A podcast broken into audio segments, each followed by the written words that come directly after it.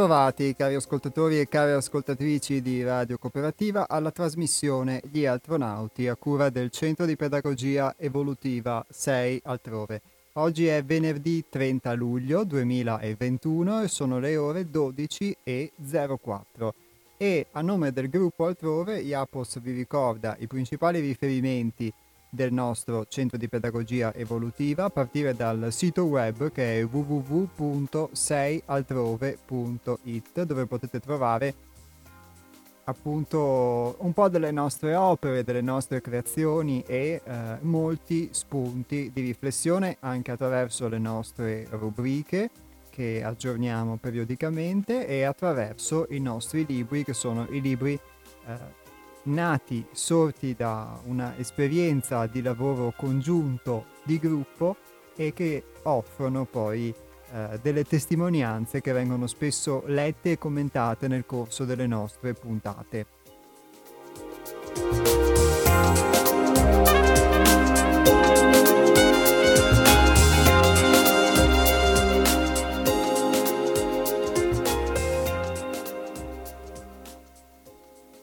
E ci troviamo a Torreglia, eh, un comune che fa parte del, della zona diciamo, del comprensorio dei Colli Uganei, quindi in provincia di Padova, il contatto con la natura ci permette di avere un valore aggiunto che poi per quanto mi riguarda tante volte non è nemmeno non è apprezzato così tanto, ma è veramente comunque un valore aggiunto molto importante rispetto a qualsiasi altra situazione o condizione.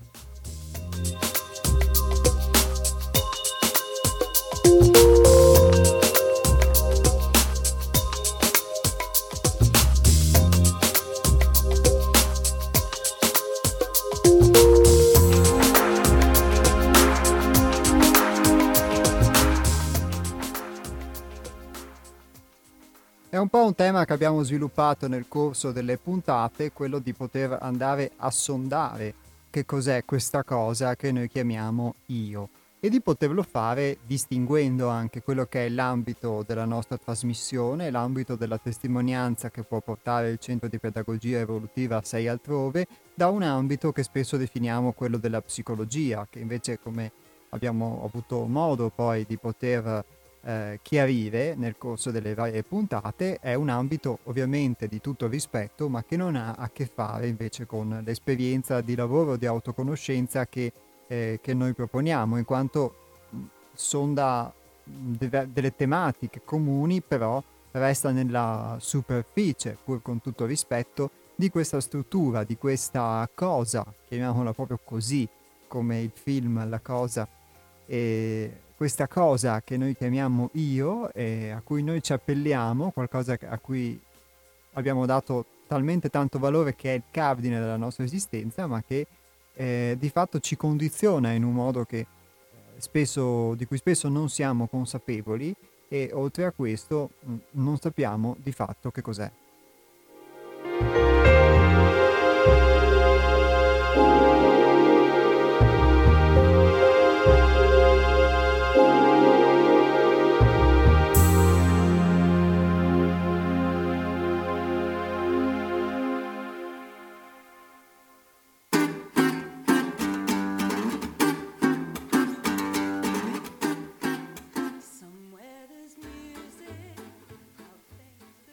L'uomo dice io e con questo termine intende un'infinità di diverse identificazioni. Io sono un essere di sesso maschile, io sono nato a Napoli, io sono italiano, io sono un padre di famiglia, io sono un bravo figlio, io sono italiano, sono un militante, sono attivo, dinamico o tollerante, bravo, sono amante degli animali, amante della pace. Oppure bevo il caffè, amo la cucina, amo i viaggi, eccetera, eccetera, eccetera.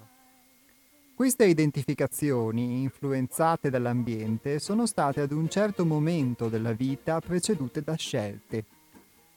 Una possibilità è stata preferita ad un'altra. Un polo è stato integrato nell'identificazione mentre l'altro è stato escluso concretizzandosi in un difetto.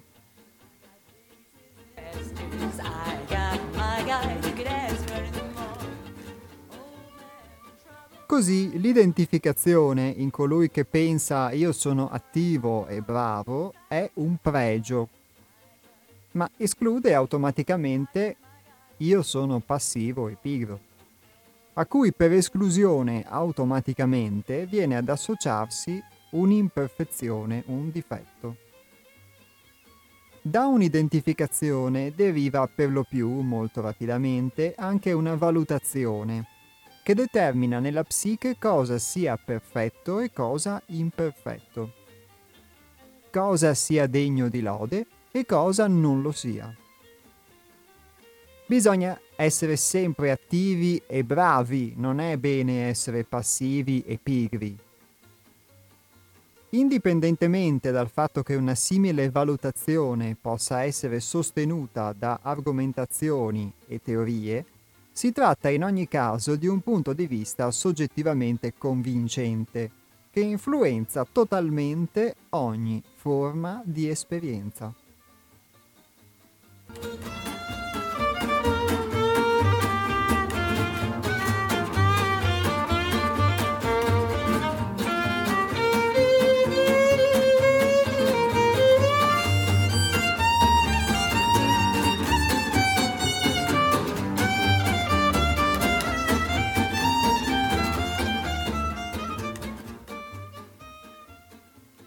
Oggettivamente e forse anche ragionevolmente, questa è semplicemente una possibilità di vedere le cose, non certo l'unica. Ogni identificazione che si basa su una decisione, giusta o sbagliata che possa essere, esclude un polo, determinandone automaticamente l'imperfezione.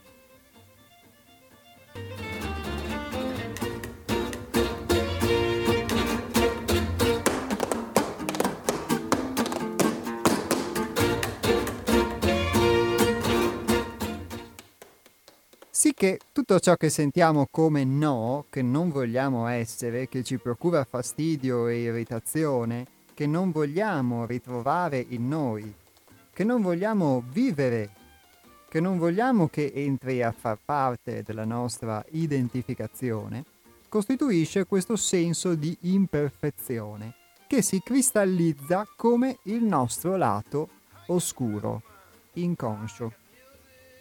Infatti, il rifiuto della metà di tutte le possibilità non fa certamente sì che queste spariscano, ma le bandisce semplicemente dall'immagine ideale di perfezione che ognuno ha di sé e che, nell'identificazione dell'io con la personalità, costituisce l'idea, l'immagine ideale che ognuno ha di sé.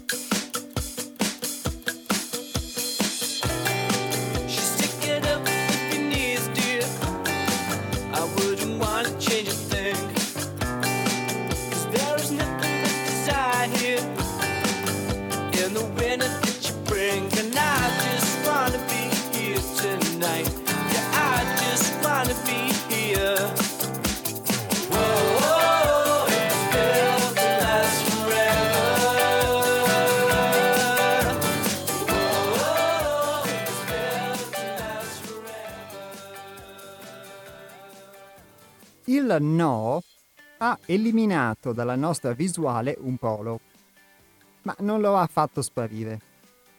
Il polo rifiutato continua infatti a vivere ininterrottamente nell'ombra della nostra incoscienza. Come i bambini piccoli credono che chiudendo gli occhi si possa volare, allo stesso modo gli uomini credono di potersi liberare di una metà della realtà rifiutando di accettarla dentro di sé. Così si permette a un polo, per esempio la virtù e il pregio, di entrare nella luce della nostra coscienza, mentre il polo opposto, il vizio e il difetto, deve restare nell'ombra, in modo da non vederlo. Il guardare in modo soggettivo solo metà della realtà oggettiva ci induce a non vedere e porta rapidamente a concludere di non avere l'altra metà di quella determinata caratteristica, perché per ignoranza si crede che un polo possa esistere senza l'altro. Infatti, il guardare in modo soggettivo non presuppone che si riesca anche a vedere in modo oggettivo. Per questo semplice motivo, il nostro funzionamento mentale ordinario la mente razionale, è strutturato sulla sola metà della realtà, poiché per esclusione rifiuta l'altra metà, che non rientra nell'immagine ideale che ha di sé.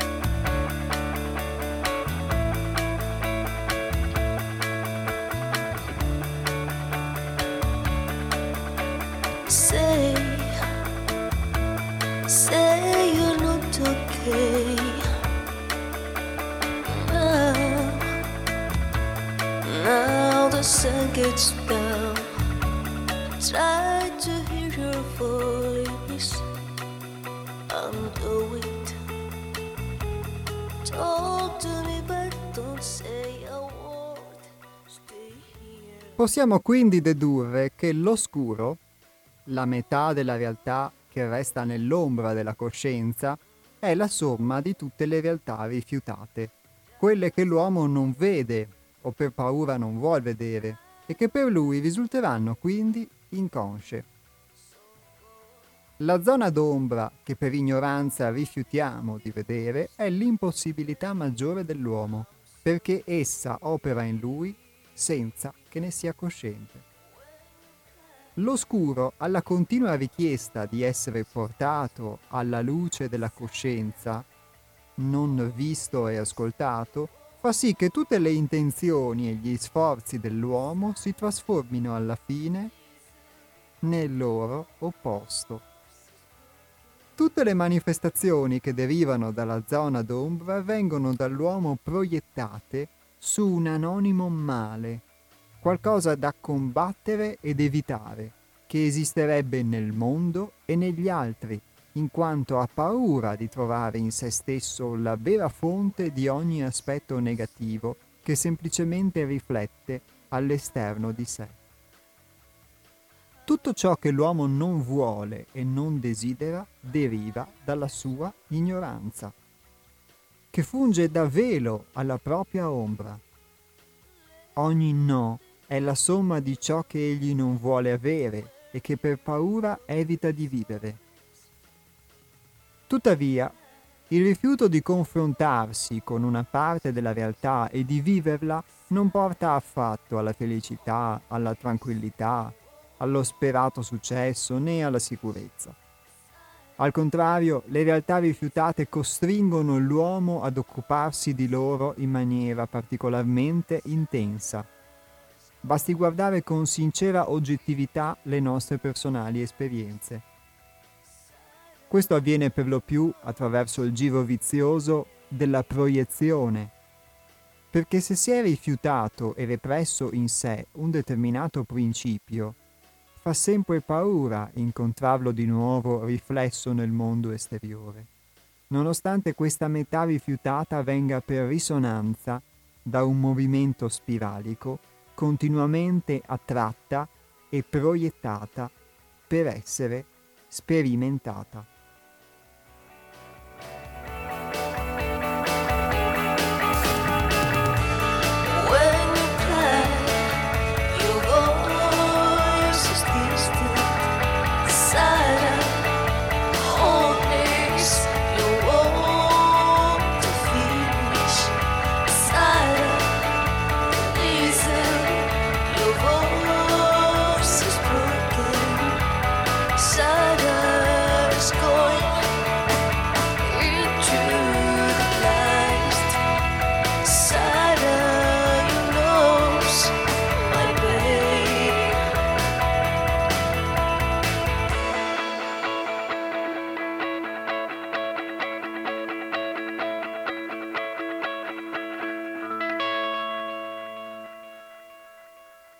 Facciamo una piccola pausa dalla lettura, sia per poter eh, aprire alle telefonate e quindi a dei vostri suggerimenti, spunti, opinioni, sia per poter quindi fare un breve riassunto, sempre ovviamente tenendo conto del fatto che un, un riassunto è sempre un'interpretazione, ma meno, quantomeno di qualche punto eh, saliente del testo che abbiamo letto.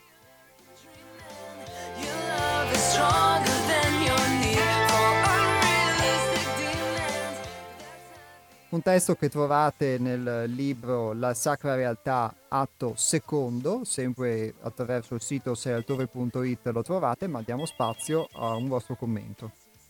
Pronto? Pronto, ciao Iaco, sono Antonio. Ciao Antonio, ben ciao. trovato. Beh, grazie. Senti, ripensando un po' alle trasmissioni che tu hai fatto da quando hai iniziato, oggi stai parlando dell'io, del, sì. del, hai parlato dell'amor proprio, eccetera. Pensavo, no? Tra l'io, cioè io, il me, il me che, che sono pressato dall'urgenza del vivere, lavorare, portare a casa soldi per vivere, trovare una compagna per affrontare la vita in due, che da soli è dura, e tutte quelle che sono le esigenze dell'essere umano, che è io in tutti i sensi, perché ognuno di noi è un io. Poi c'è Galimberti che dice che l'origine, che in passato nella grecità l'io non esisteva. Dice, adesso io è come l'ho capito io, quindi non dico che sia come dico, insomma io ho capito questo, allora diciamo così, cancello eh, qualcuno dice che inizia l'io, l'individuo, inizia con il cristianesimo, perché il cristianesimo si basa sull'anima e l'anima è individuale. Quindi c'è, c'è que- la presenza dell'io. Ecco, la domanda è questa. Che rapporto c'è tra l'io e gli archetipi? È venuto una volta da te una, una signorina, una signora, una, un insegnante forse, penso, ecco, che parlava delle fiabe. E le fiabe sono piene di archetipi. Cosa sono gli archetipi? Sono delle forme del pensiero eh, che pescano nel, nel, nell'inizio, nel principio, nell'originario, in quel che, che è ancestrale. E il modello il marchio, la forma, l'esemplare, quindi sono forme del pensiero. In psicologia analitica, per Young, i simboli sono innati e predeterminati dall'inconscio umano, soprattutto collettivo. Capirai che, che, che, che quanto, quanto, quanto, è importante il rapporto tra, tra il mio io che, che fa esperienza continuamente ed evolve facendo esperienza, impara facendo esperienza, e queste forme del pensiero che vengono da lontano. Addirittura si parla di inconscio collettivo. Ecco, questa, questa, questa, a, questo, a questo a, ci penso, ci penso spesso ci penso spesso perché non voglio cadere nel tranello di vedere che tutto mi gira attorno e conto solo io, io, io, io, io e gli altri se ci sono, vabbè, ma io, oggi l'individualismo frenetico che c'è oggi, ehm, addirittura nel concetto di libertà, la libertà mia eh, finisce dove inizia quella dell'altro, alcuni contestano questa frase, quindi il ruolo del mio io è il mondo che mi circonda e l'esperienza e la vita. Ecco, a me piacerebbe eh, sapere da, da, da, te o da un centro come il tuo come eh, vede la questione. Ciao. Grazie Antonio, alla prossima.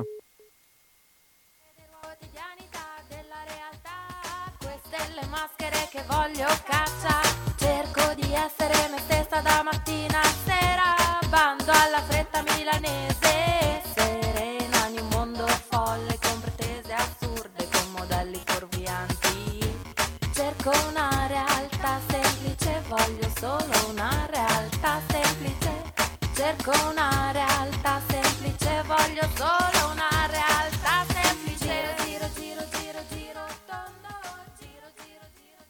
Allora, Antonio pone un, uh, un quesito molto importante, molto bello, lo ringrazio. Allora, secondo me, eh, alla base della, in virtù di quello che ho potuto esperire e vivere, c'entra anche la lettura che abbiamo affrontato oggi con il problema che pone Antonio, che se ho capito bene è un po' questo, di, cercando di riassumerlo.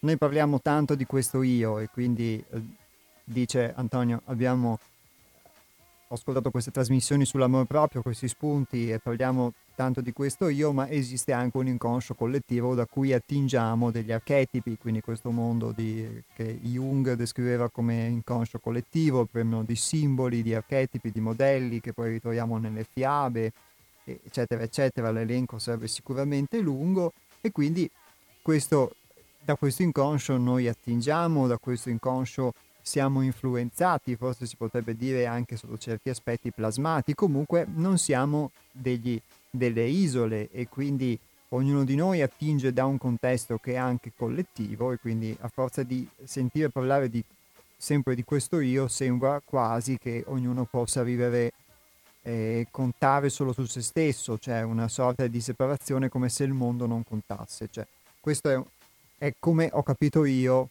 quello che ha detto Antonio. Come Antonio ha detto di aver capito lui il pensiero di Galimberti, nel senso di averlo interpretato a modo suo, così ho interpretato io la domanda di Antonio, poi Antonio eventualmente potrà intervenire una seconda volta se ho errato nell'interpretazione.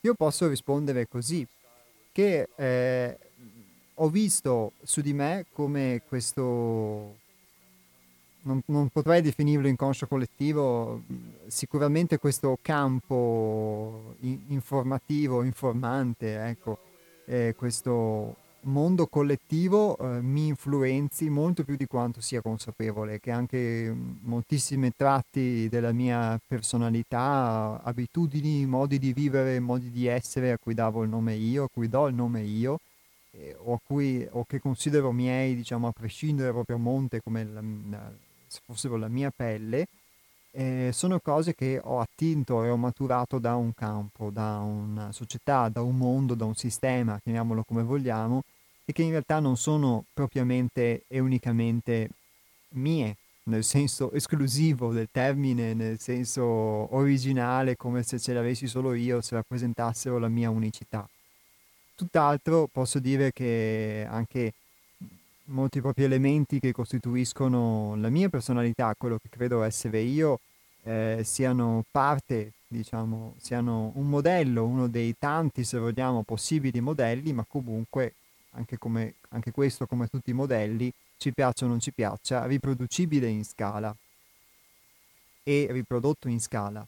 E che come molte cose quindi che io pensavo, che credevo, eccetera, in realtà non erano mie, non esclusivamente mie, ma erano frutto di questa influenza, di questa soggezione, di questa, eh, beh, sotto certi aspetti possiamo dire anche suggestione collettiva.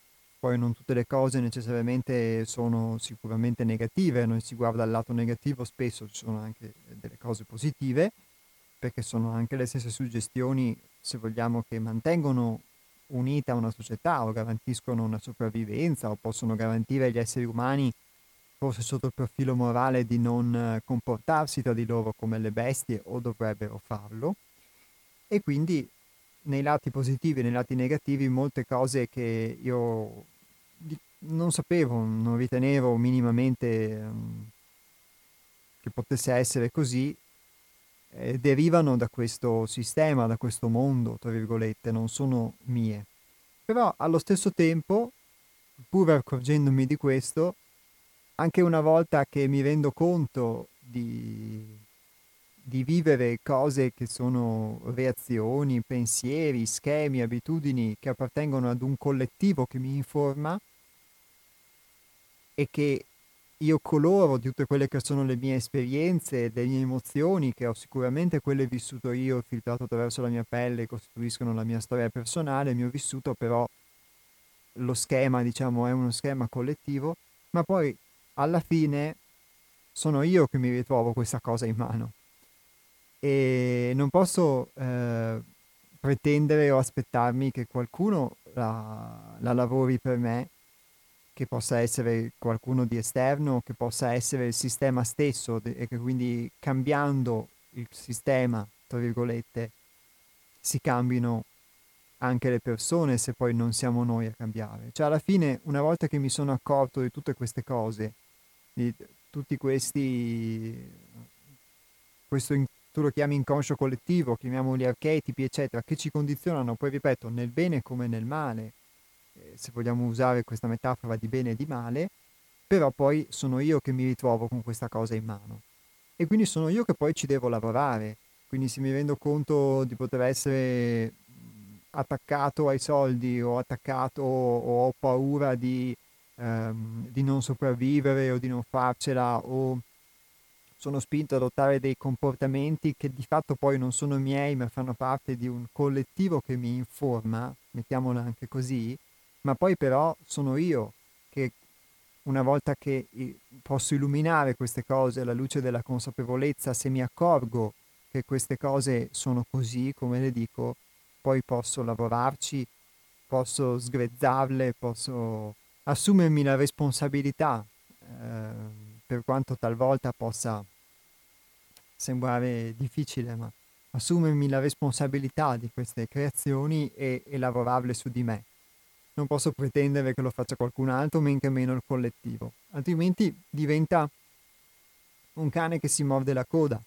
Quindi in questo senso, secondo me, per quello che mh, nasce dalla mia esperienza mh, acquisita attraverso, attraverso, il gruppo, attraverso Hermes, perché questi sono ta- stati i connotati dell'esperienza e, e posso, di- posso dirti questo Antonio, che è vero che esiste un collettivo che ci influenza, quindi non siamo isole e anche noi contribuiamo a, a influenzare, essere influenzati, eccetera. Però allo stesso tempo, poi man mano che ci rendiamo conto di questo, ognuno di noi ha la possibilità di poter eh, rendere pulito il proprio orticello, una possibilità sì che ovviamente va rinnovata da uno, da uno sforzo, da un impegno costante e continuo, però ognuno di noi secondo me ha questa possibilità, ha questa responsabilità anche nel momento in cui se ne, se ne accorge e vuole portare avanti questa, questa cosa.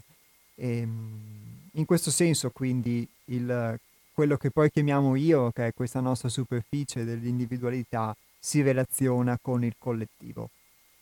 Se avete delle osservazioni da fare, anche proprio mh, mm, su questo e sul, sul, brano di cui abbiamo iniziato la lettura adesso in questi dieci minuti, eh, di puntata potete farlo chiamando allo 049 880 90 20 oppure se preferite inviando un sms al 345 18 91 68 5 ed ecco un'ulteriore telefonata. Pronto? pronto buongiorno Iapis ciao Nick. Ciao ho avuto problemi no? con la disattura sanitaria stai bene adesso? no ma io non sono stato mai male hanno cominciato che avevano un dubbio con me quelli de, che si occupano per la salute degli operai e sai che è un linguaggio che non tocco che non hanno nessuna competenza e come inizio usano la parola dubbio e sospetto del Freud. eh, sì, sono importanti, ma dipende come li usi. Eh, sei disnutrito, dubbio, te non puoi trattare, dialogare con una persona che scrive senza la tua presenza un'opinione, un punto di vista, no? senza avere nessuna competenza nel campo, né la competenza alle altre cose, di cercare se, di, se è un alcolista, se è un drogato, capito? E ti tocca di fare 22 analisi di sangue. Non nel caso dell'incidente che vai direttamente, fai solo uno e viene fuori tutto.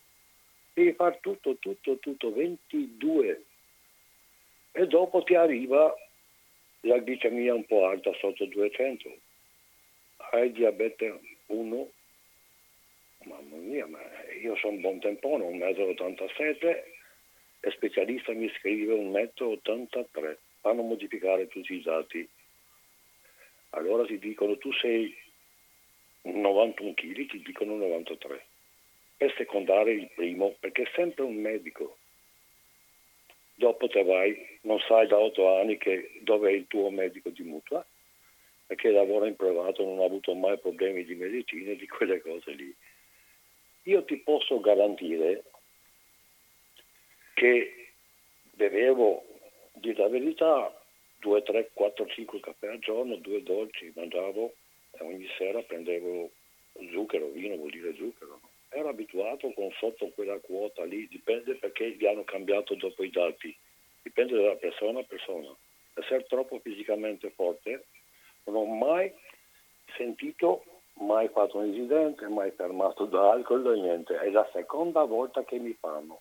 E dopo mi dicono che abbiamo un dubbio, può darsi che hai perso igeonite. Vedi?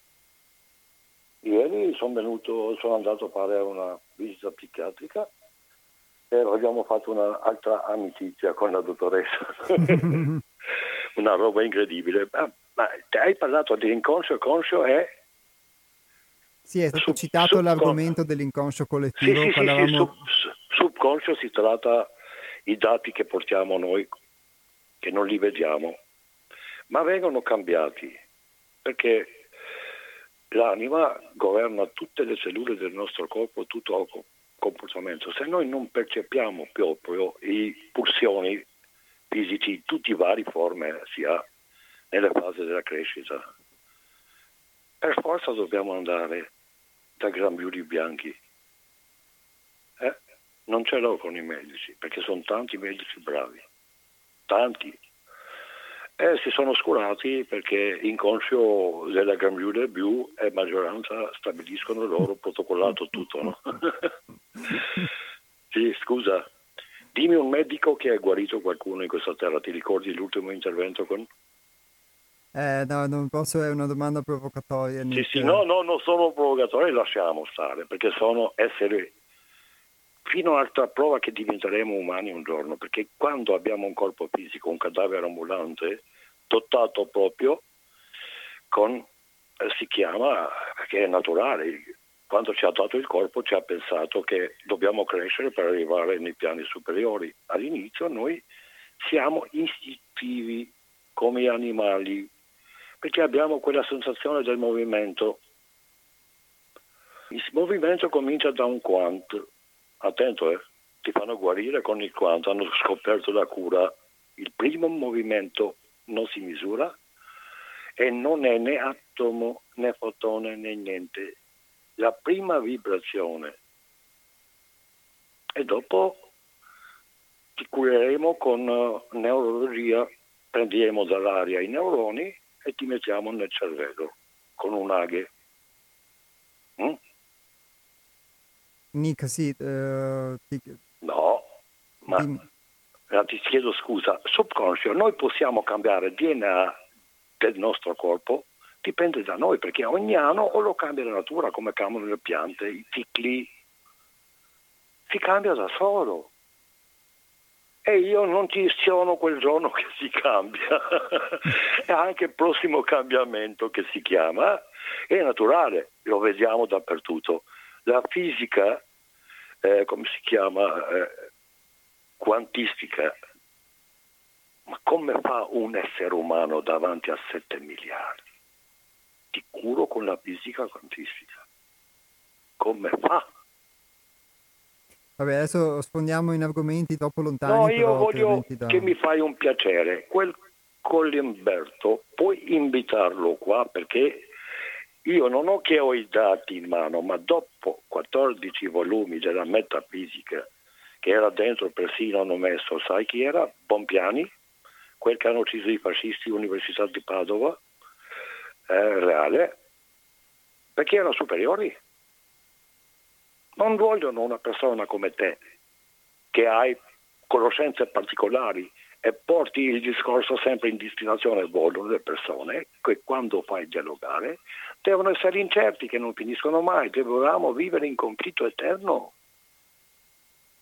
Avendo tutto in mano, una bellezza, prima di venire qua abbiamo avuto tutto, tu non devi partire dalla casa per andare a lavorare, devi chiedere ma dove vado? Chi è che mi offre lavoro?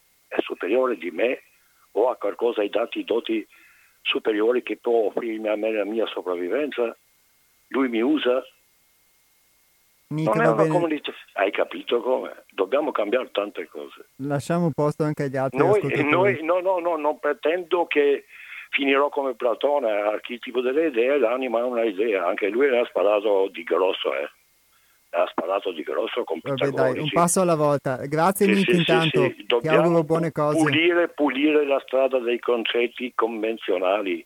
Per eccellenza ne abbiamo tutta la verità, non di opinioni e punti di vista. Va bene. Ciao Eh, Nick, li abbiamo grazie. in opera d'arte, però vedi che danni hanno- Lost in your mind without no compass. You can try to pinch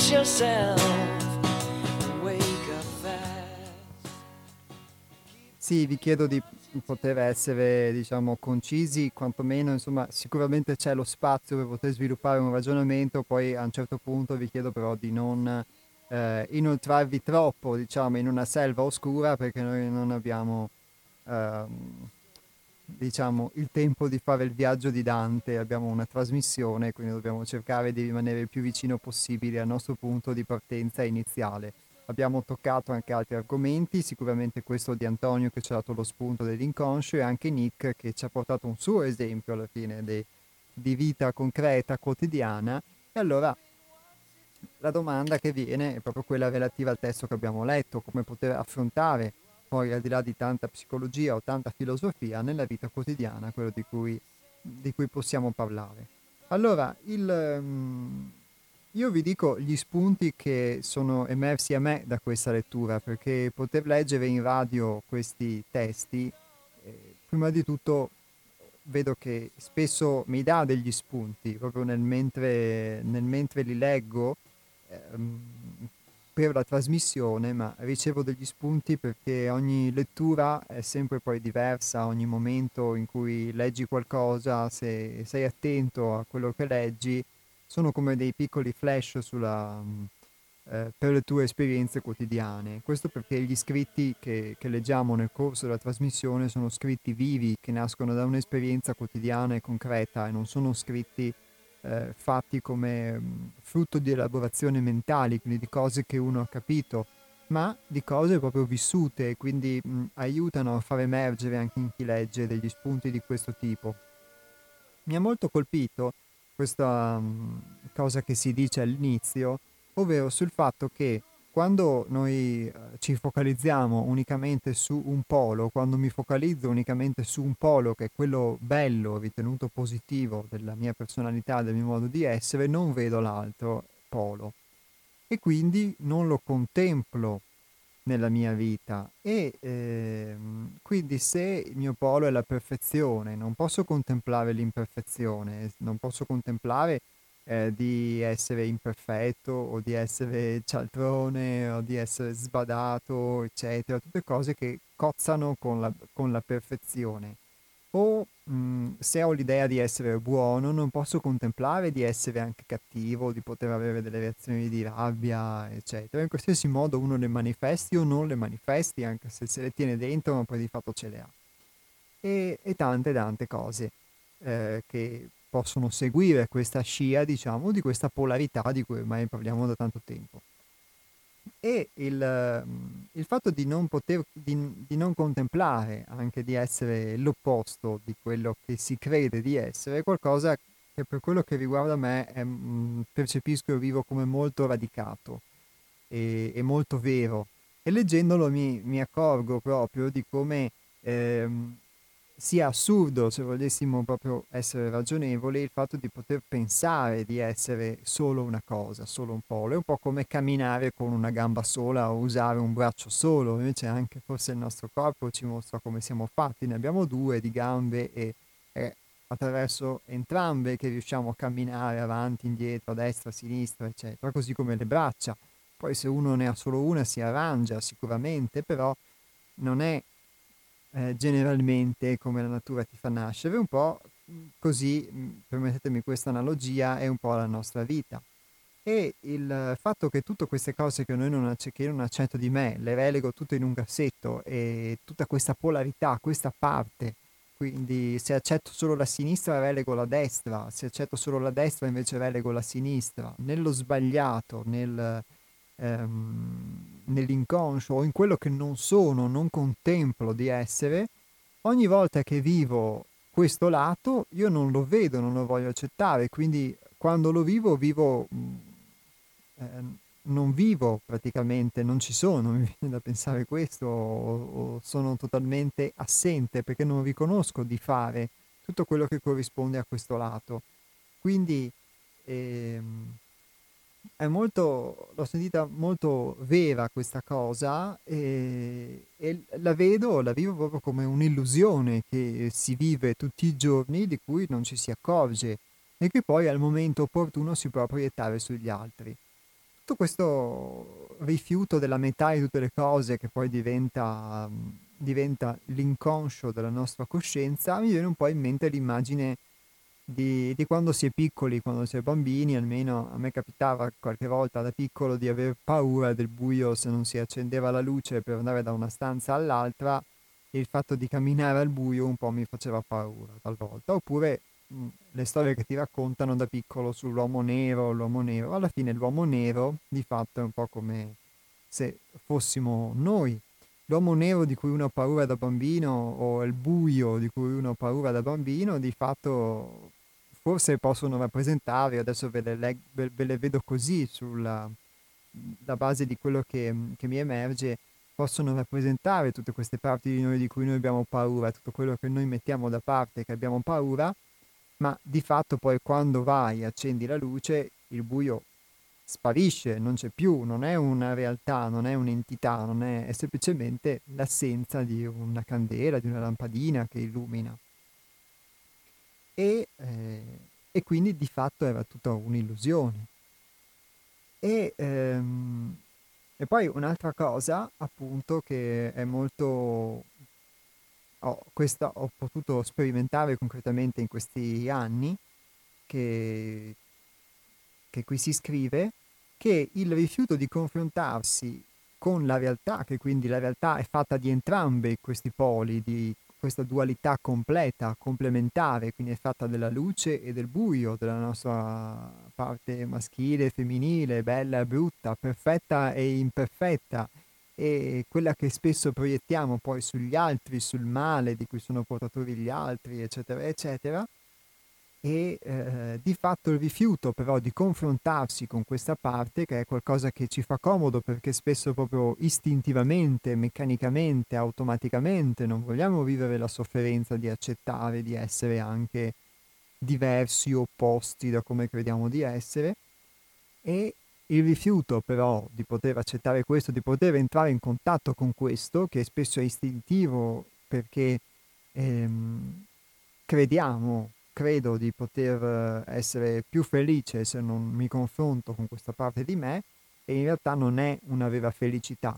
E di fatto questa cosa è vera, ho potuto vivere che è così perché non ti permette realmente di essere. Il rifiuto ti mantiene dentro una condizione eh, agiata, di comfort, agiata non necessariamente nel senso economico o materiale, agiata perché non entri in contatto con qualcosa che potrebbe procurarti sofferenza, con esperienze che potrebbero procurarti sofferenza, che potrebbero mettere in discussione l'idea che hai di te stesso o il sentimento che nutri per te stesso e quindi di fatto eh, vivi un, questo ovattamento, però questo ovattamento non è una condizione di felicità, perché spesso è un ovattamento che porta con sé tutta una serie di emozioni che poi sono negative, tutta una serie di problemi che sono negative, tutta una serie di impossibilità che sono più che negative, diciamo fortemente limitanti, ecco.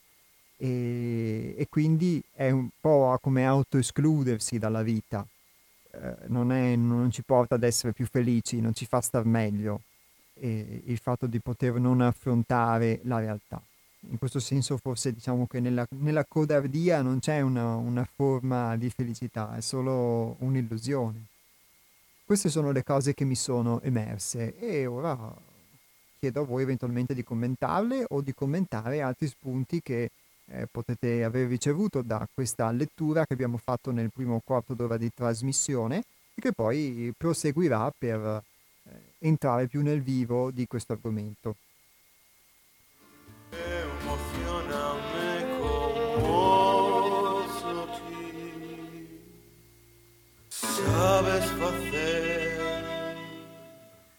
Pronto? Pronto? Ciao, buongiorno Iaco, sono Giuseppe da Scorzè. Ciao bene? Giuseppe, ben trovato. Sì, tutto bene. Grazie, grazie, grazie. Ascolta, facevo delle riflessioni ascoltando te e anche ascoltando il signor Antonio che aveva posto quella domanda. No? Sì, c'è una specie di paura ad affrontare eh, un aspetto della polarità, però in realtà quando tu lo cogli solo dal punto di vista intellettuale, no? può succedere questo, o lo lasci là nella forma intellettuale, quindi lì non c'è alcuna sofferenza, no? se invece cerchi veramente di approfondirlo, e no, la cosa cambia. Incomincia a coinvolgere il sentimento. Quando si coinvolge il sentimento, eh, là devi sperimentare piacere o dispiacere o dolore e godimento, no?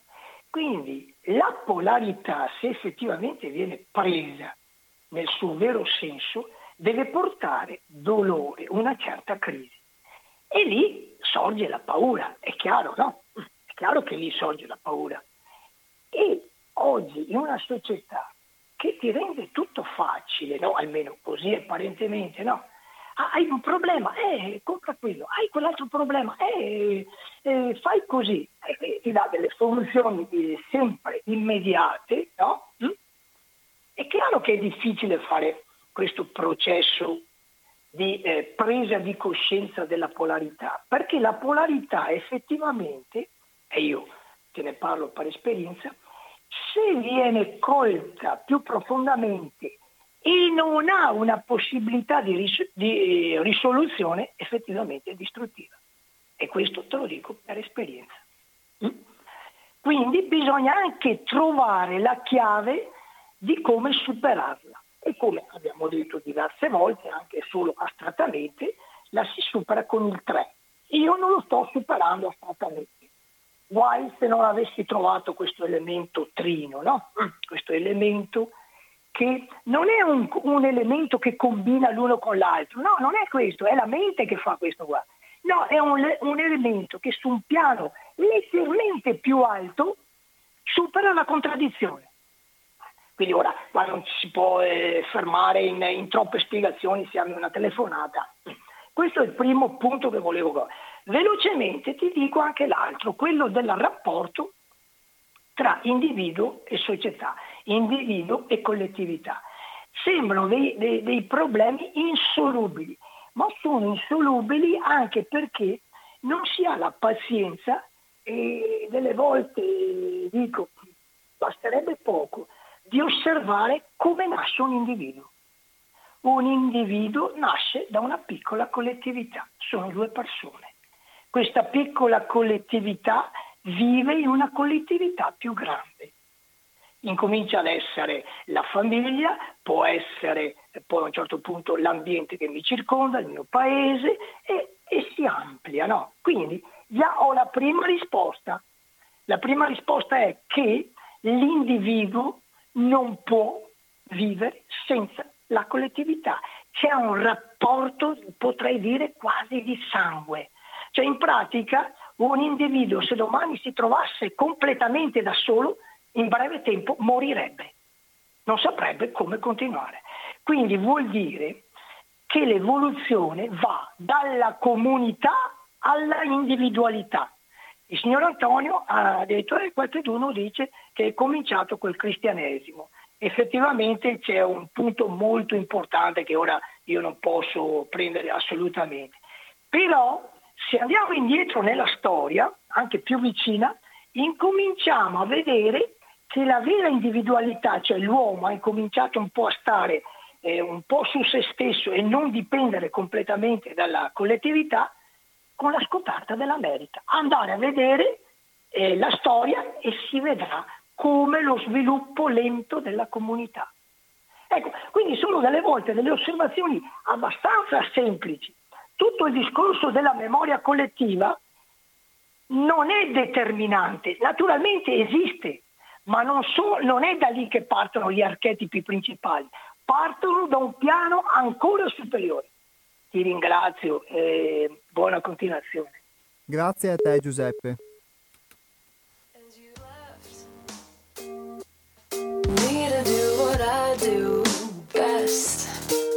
All of my days are spent in the pursuit of a dance.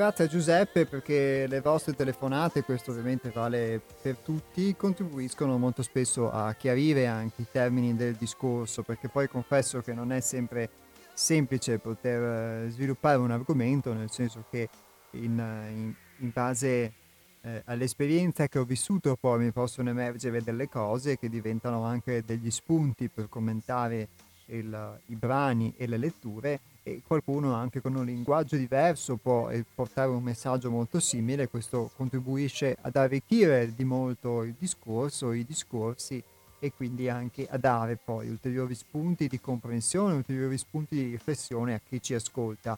E, mh, è molto vero secondo me questo che dice Antonio sul fatto che non si può guardare, se così ho capito, cioè la cosa se la guardiamo da un punto di vista intellettuale è un conto, ma non c'è solo un punto di vista intellettuale, un punto di vista mentale, c'è anche una serie di sentimenti o di emozioni che noi viviamo. E lui ha portato l'esempio del piacere o del dispiacere e del dolore che viviamo quando viviamo in modo più acutizzato questa forma di dispiacere e questo ci può portare anche poi a quello che subentra che è la crisi, che è una rottura di una condizione talvolta che è di dispiacere eh, molto acuto e, e da qui poi anche alla paura.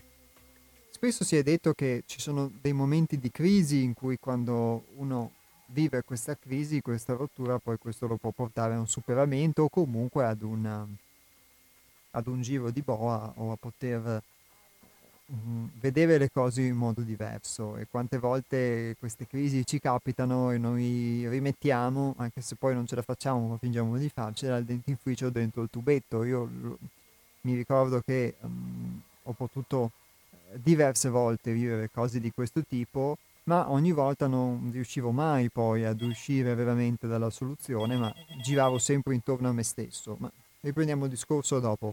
Pronto? Pronto? Ciao, sono Dennis. Ciao Dennis, Eh, saluto te e quelli che ascoltano. grazie.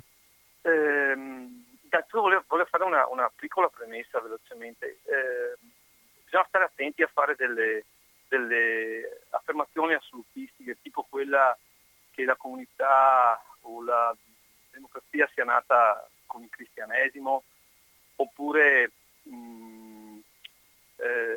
non mi ricordo un'altra, un'altra frase detta prima che eh, anche la nascita, come nasce l'individuo, insomma, io faccio semplicemente eh, cito de- de- degli storici, no? Eh, eh, Francis Jennings con l'invasione dell'America che dimostra che l'arrivo, l'arrivo dei, dei, eh, dei cristiani eh, in, soprattutto nella costa mh, nord-orientale dell'America, negli Stati Uniti, eh, provocarono semplicemente un genocidio, genocidio del- della- delle popolazioni eh, indigene. Poi ci sono altri storici delle religioni eh, tipo Mircea Eliade che, che con, sempre con dati oggettivi, con dati di fatto, dimostra eh, eh, l'assoluta, mh, non mi viene in mente il termine, l'assoluta disumanità delle religioni, delle religioni monoteiste.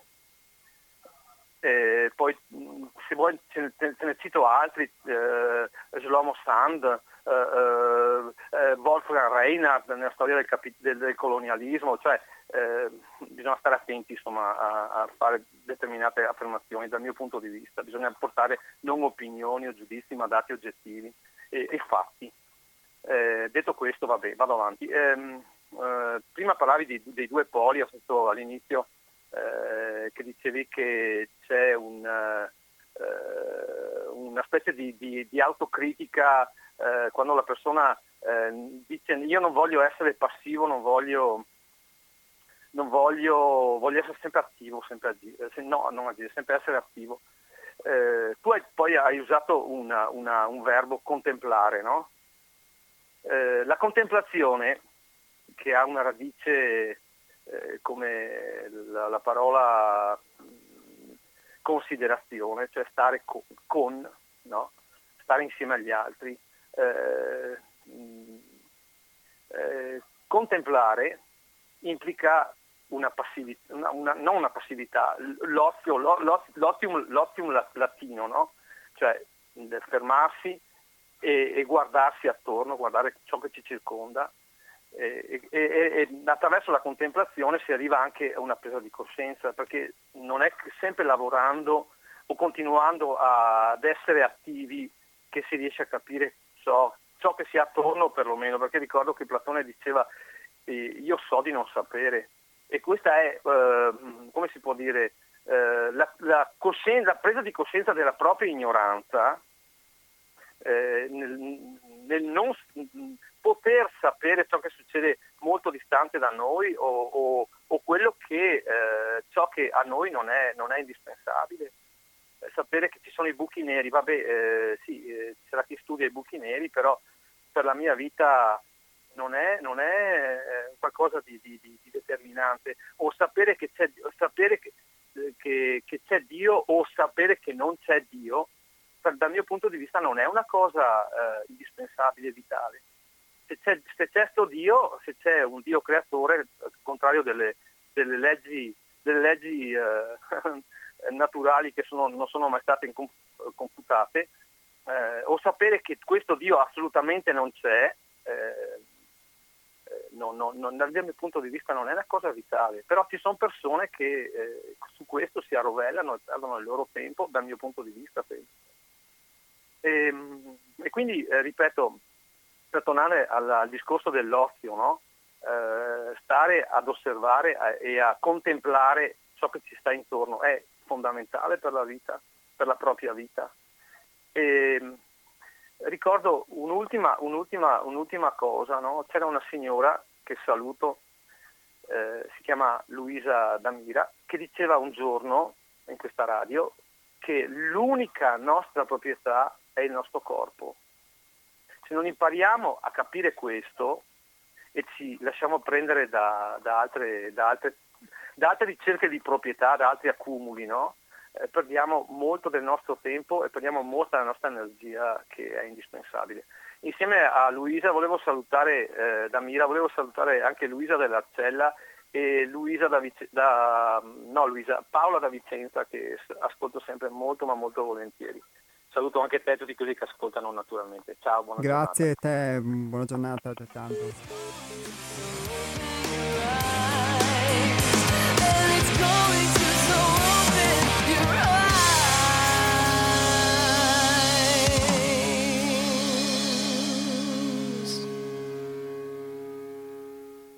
Grazie a Dennis. Allora, sì, senza stare, diciamo, mh, a poter chiarire o meno dove nasce l'io, quando nasce l'io, eccetera, questi discorsi storici, perché mh, su questo devo essere sincero, eh, condivido un po' quello che Dennis ha detto, che ci sono delle cose che mh, a livello speculativo intellettuale possono non riguardare bene la nostra vita, la nostra esistenza, anche perché poi la storia bisogna vedere chi l'ha scritta, come l'ha scritta e mh, su certi temi ovviamente come uno interpreta le cose, quindi si aprirebbero dibattiti infiniti e, mh, e ognuno avrebbe le sue valide motivazioni e argomentazioni. Quello che poi un po' conta è di fatto nella nostra vita quotidiana e concreta come eh, tutto ciò poi ci condiziona, questa cosa che noi chiamiamo, eh, chiamiamo io e soprattutto quelle parti di noi, noi non, di cui non siamo consapevoli. E proprio per questo quindi riprendo la lettura da dove l'avevamo lasciata.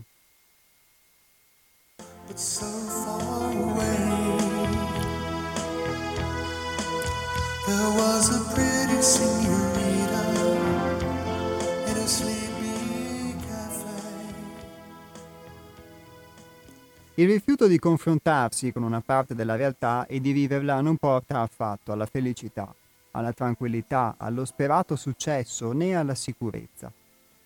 Al contrario, le realtà rifiutate costringono l'uomo ad occuparsi di loro in maniera particolarmente intensa. Basti guardare con sincera oggettività le nostre personali esperienze. Questo avviene per lo più attraverso il giro vizioso della proiezione. Perché se si è rifiutato e represso in sé un determinato principio, fa sempre paura incontrarlo di nuovo riflesso nel mondo esteriore, nonostante questa metà rifiutata venga per risonanza da un movimento spiralico continuamente attratta e proiettata per essere sperimentata. Dobbiamo inoltre aver chiaro il fatto che il mondo esteriore è costruito coi medesimi principi archetipi di quello interiore. La legge di risonanza o legge del diapason afferma che noi possiamo venire in contatto soltanto con ciò che suscita in noi una risonanza e che è a noi affine. Questa verità porta all'identità di mondo esteriore e mondo interiore.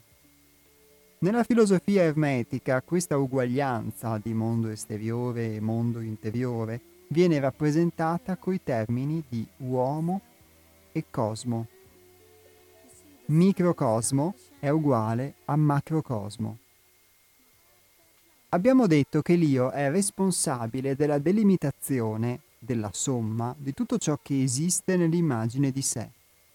L'io crea un tu che viene vissuto come fuori. Ad un'attenta riflessione risulterà che se l'ombra è costituita da tutti quei principi che l'io non ha voluto integrare, in ultima analisi ombra e fuori sono la stessa cosa. Noi sperimentiamo la nostra ombra sempre come fuori e del resto se fosse dentro di noi o presso di noi non sarebbe più ombra. I principi rifiutati e quindi non integrati, che apparentemente ci pervengono dall'esterno, li combattiamo, ora appassionatamente nel mondo esterno a noi, proprio come li avevamo combattuti dentro di noi. Continuiamo nel tentativo di eliminare definitivamente i campi da noi valutati negativi. Dato però che ciò è impossibile in base alla legge di polarità, questo tentativo disperato si trasforma in una occupazione a tempo pieno che ci garantisce la scissione dalla nostra essenza e un continuo, intenso lavoro con la parte rifiutata della realtà.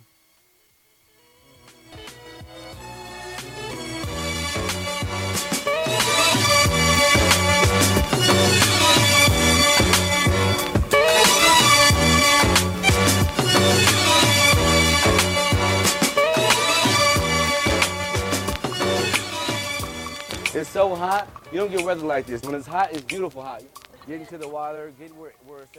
Ritroviamo qui una legge ironica in cui nessuno può sottrarsi.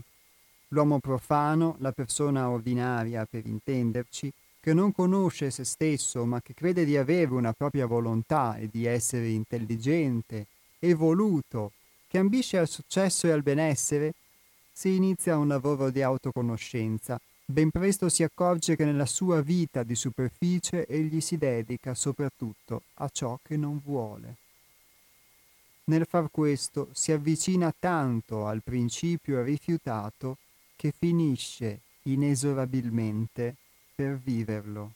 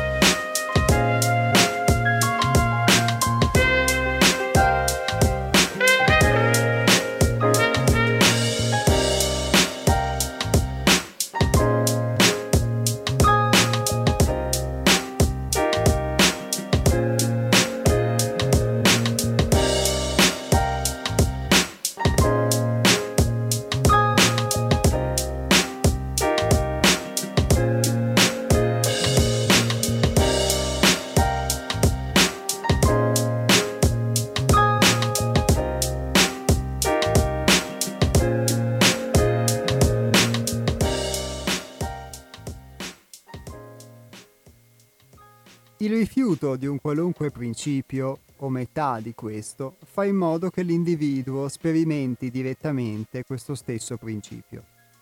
È una legge. In base a questa legge, i figli col tempo assumono i comportamenti che odiavano nei genitori. I pacifisti diventano militanti, i moralisti licenziosi. Gli apostoli della salute si ammalano gravemente. Gli accesi e pii religiosi diventano ferventi peccatori. Non si dovrebbe trascurare il fatto che anche rifiuto e lotta significano in ultima analisi dedizione e attività.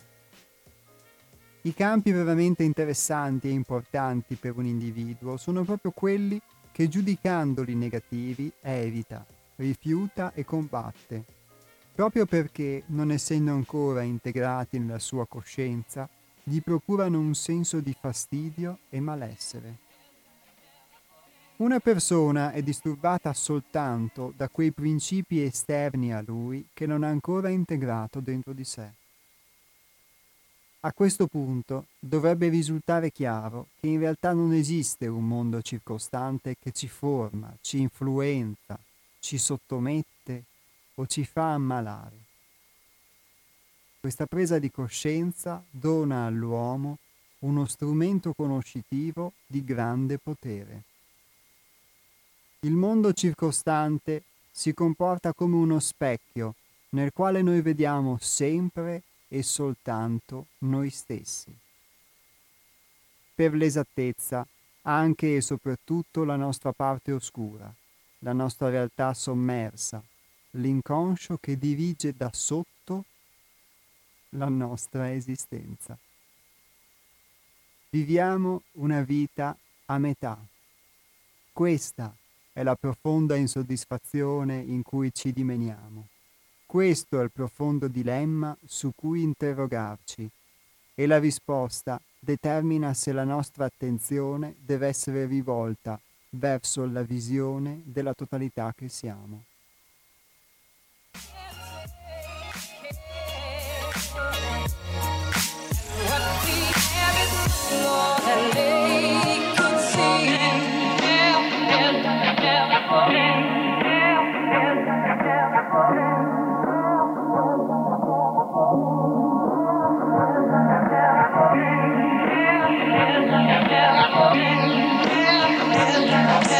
Yeah.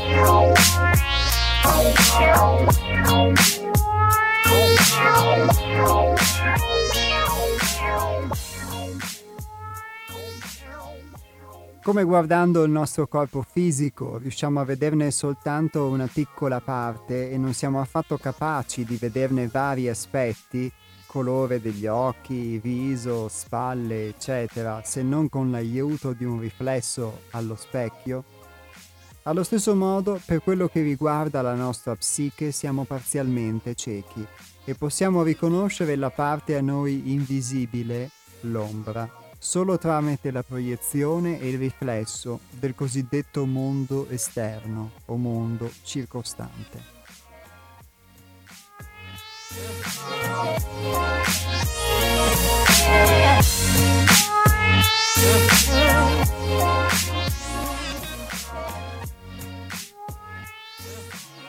La vera conoscenza di sé ha bisogno, dunque, della polarità. Specchiarsi serve però soltanto a chi si riconosce nello specchio, altrimenti resta solo mera filosofia, pura illusione.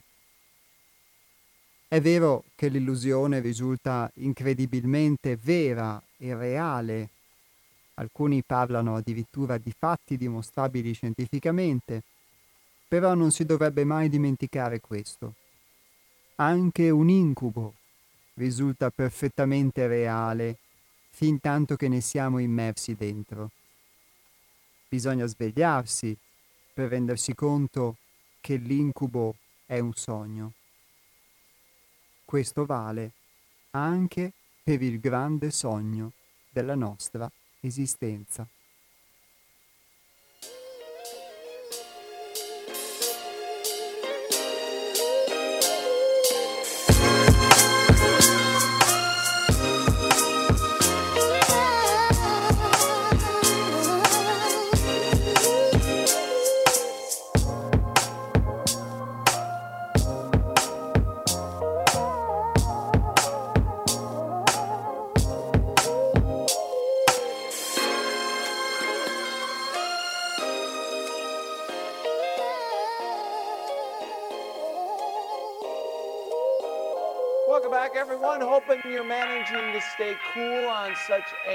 Hot afternoon. We are currently at 95 degrees.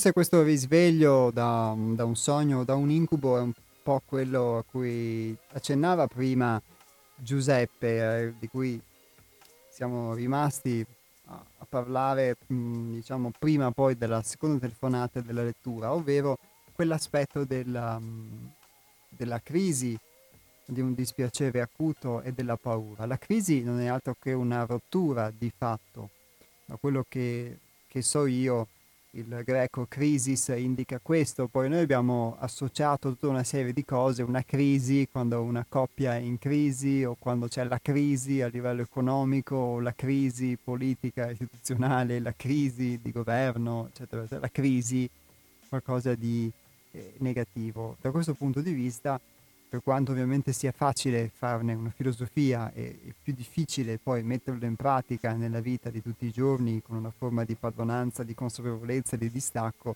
è semplicemente un punto di rottura, un punto in cui le cose emergono. Sicuramente se, se la mia vita è strutturata così, io posso dire che ehm, mi ha dato molti spunti la lettura di questo, di questo brano.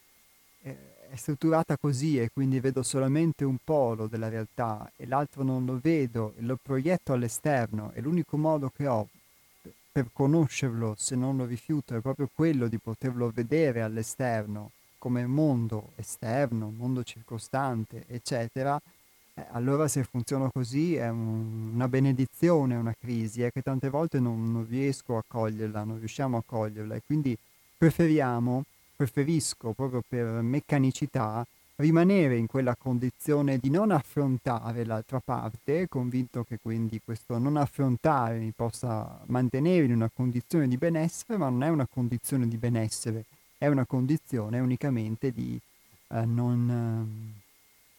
sì, di rimanere come, come si è, di vivere quel piccolo piacere di poter essere come si è, che però mh, di fatto continuerà poi a seguirti quell'altra metà, continuerà a costituirti quell'altra metà di te che tu proietti all'esterno e continuerà a condizionarti e tu continuerai a viverla costantemente finché, finché si mostra.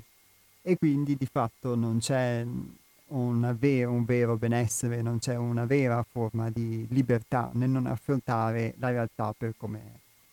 Quindi questo è un validissimo spunto e ovviamente ognuno poi può trarne le considerazioni che crede.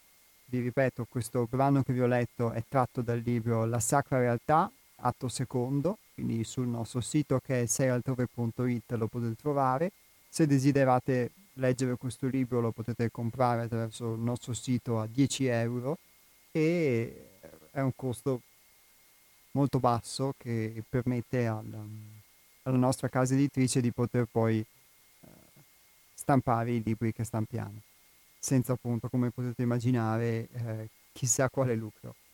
E, ehm, e al di là di questa parentesi, quindi la possibilità di potervi leggere questo testo, perché poi un conto è anche sentirlo letto in radio, un conto è poterlo avere in mano, poterlo leggere, poterlo las- poter lasciare che nell'eventualità possa ispirarci, perché è un testo vivo e ehm, secondo me se viviamo, se vivo come ordinarietà, come condizione abitudinaria, questa condizione di voler vedere solo un polo, di vivere identificato esclusivamente in una immagine che a questo punto, è chiaro, risulta illusoria, risulta distorta della realtà, allora di fatto, eh, di fatto eh, vivo in un'illusione e più ci rimango identificato, più non potrò far altro che eh, vivere attraverso il filtro di questa illusione la realtà. E quindi la realtà sarà sempre una realtà di equivoco, sempre una realtà di una realtà di fatto illusoria che non è, che non è reale. Ma dato che c'è la possibilità di svegliarsi, forse proprio questo ridestarsi, questo potersi accorgere di ciò, è quel piccolo shock che poi può portare alla crisi di per sé. Quindi noi facciamo di tutto, tutto è volto a non vivere la crisi, quindi lo stato di emergenza per la crisi sanitaria, i provvedimenti per la crisi economica che durano da dieci anni, il- la risoluzione alla crisi di governo e alle crisi politiche istituzionali. La crisi è diventata l'ordinarietà, facciamo di tutto per non viverla, in realtà la viviamo costantemente, quotidianamente, sempre in attesa di una soluzione che non arriva mai, di qualcosa di esterno che risolva i nostri problemi che non vengono risolti mai e uno passa tutta un'intera vita, un'intera esistenza la passavano i suoi genitori quando lui era nel grembo di sua madre e la passeranno i suoi figli, i suoi nipoti quando lui sarà morto e non sarà nemmeno più ricordato dai suoi parenti, alla ricerca di una soluzione a dei problemi che non vengono risolti mai, di una crisi che non viene risolta mai. Può darsi che forse cerchiamo questa soluzione nel posto sbagliato.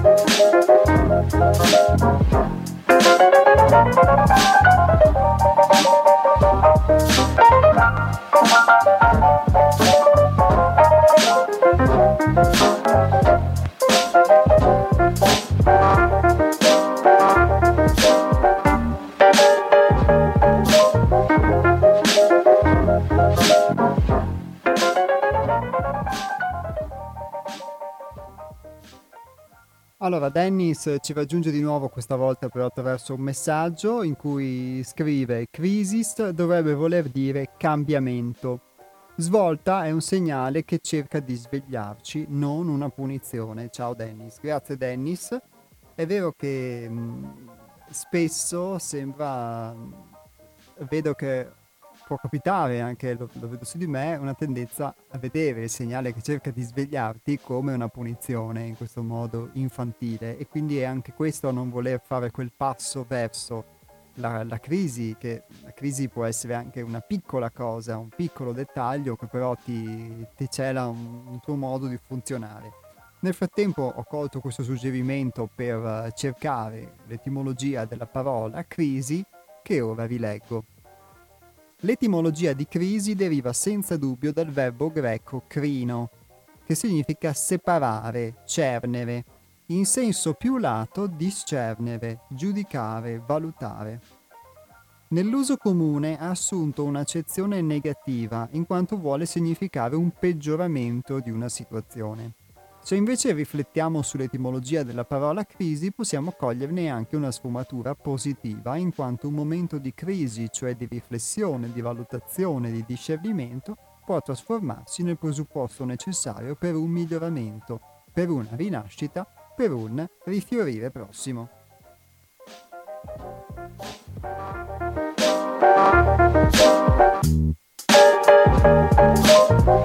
Beh,